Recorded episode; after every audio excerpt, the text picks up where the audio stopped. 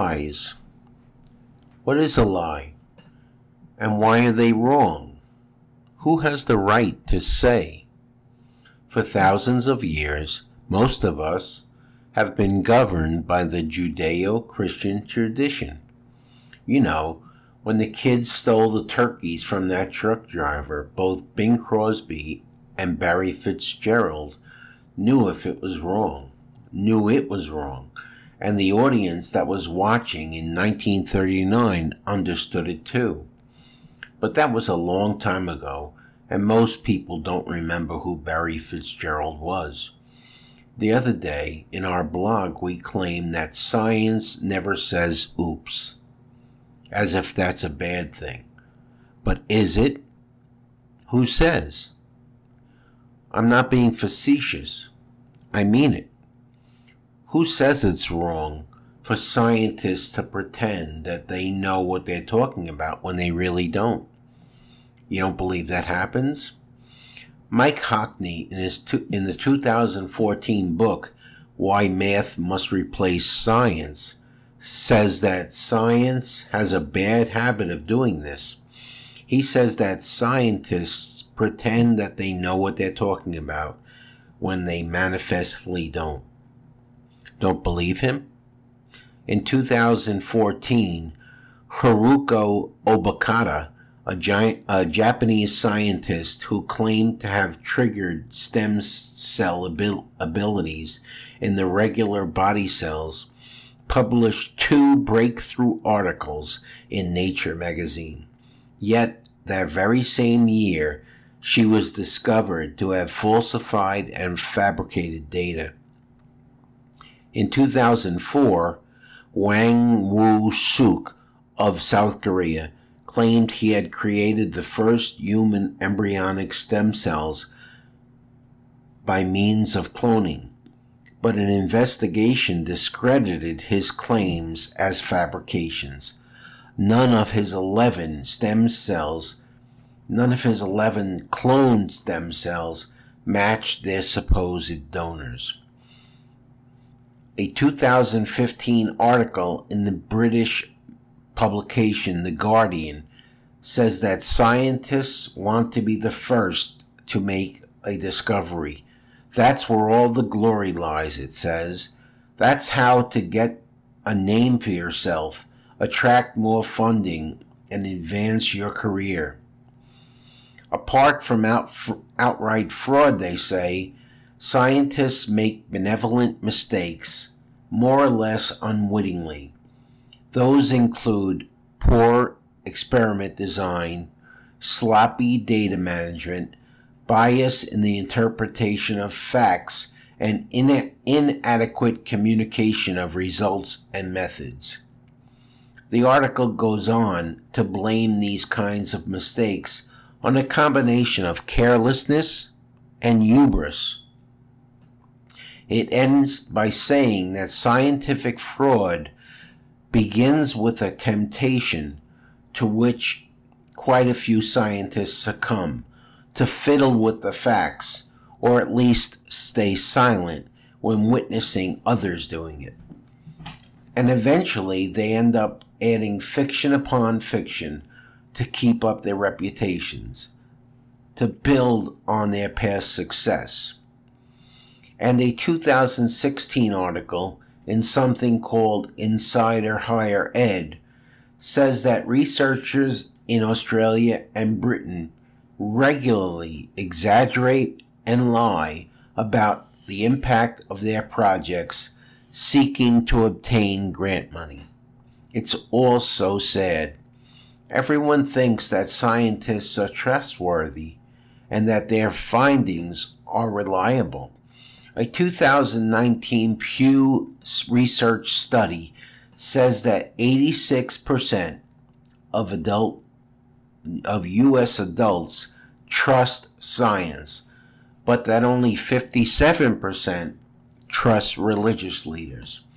And a 2017 Pew service uh, survey said that only 39% say that the Bible is the Word of God and should be taken literally. That's a problem. Whether people think it's a problem or not, it is a problem. This year has seen a number of race riots. It looks like the history of major race riots in the U.S.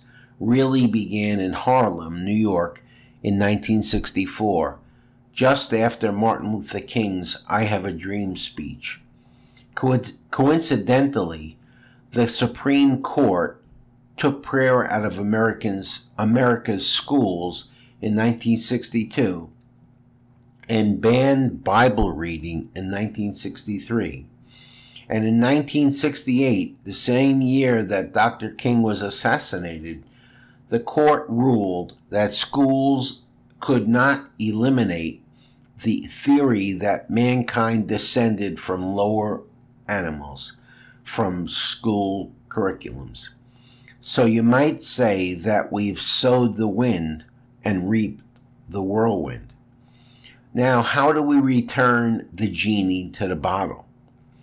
Well, one way is to stop glorifying science and government for that matter as infallible.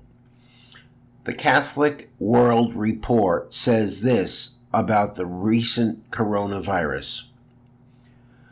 Fox News television commentator Tucker Carlson argued on April 22nd, we are all we are currently living through the largest and most expensive experiment ever conducted in human history.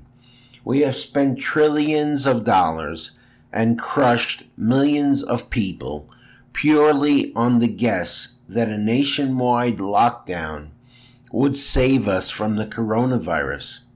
Has it worked? Was the guess correct? Let's look at the data. Carlson does not exaggerate, says the uh, Catholic World Report, when he called the lockdown the biggest, most costly experiment ever. It is. They go on. Worse, it has cost more than just money, but the freedom of the average citizen to respectfully disagree with the white robed elite. Carlson says we'd better not complain unless we want public health czars to label us as plague spreaders and to be hunted down. If anyone complains, he says, they quote him as saying, if anyone complains online, they are likely to be censored by the tech companies, and in public, they could be arrested. And a number of them have been. Dissent has been banned.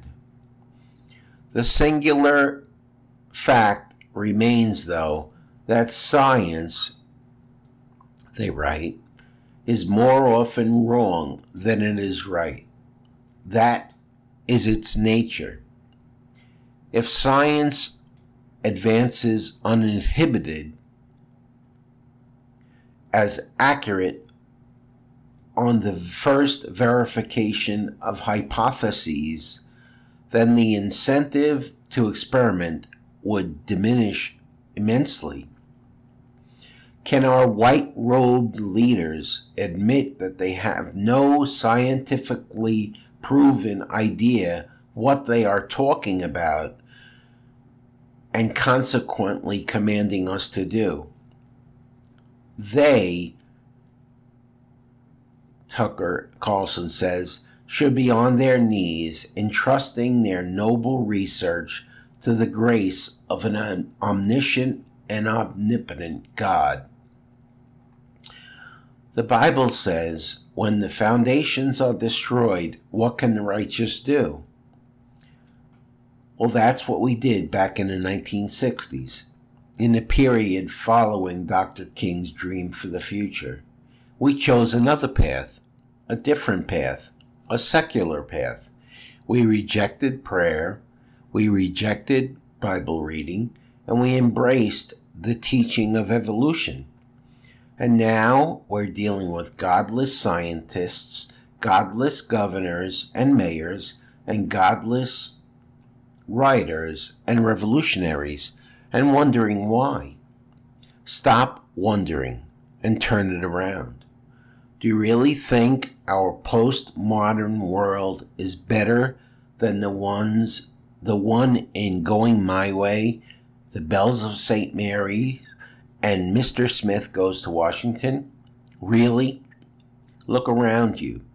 The elite have not built a very pretty world.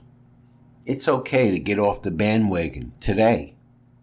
It's okay to think for yourself.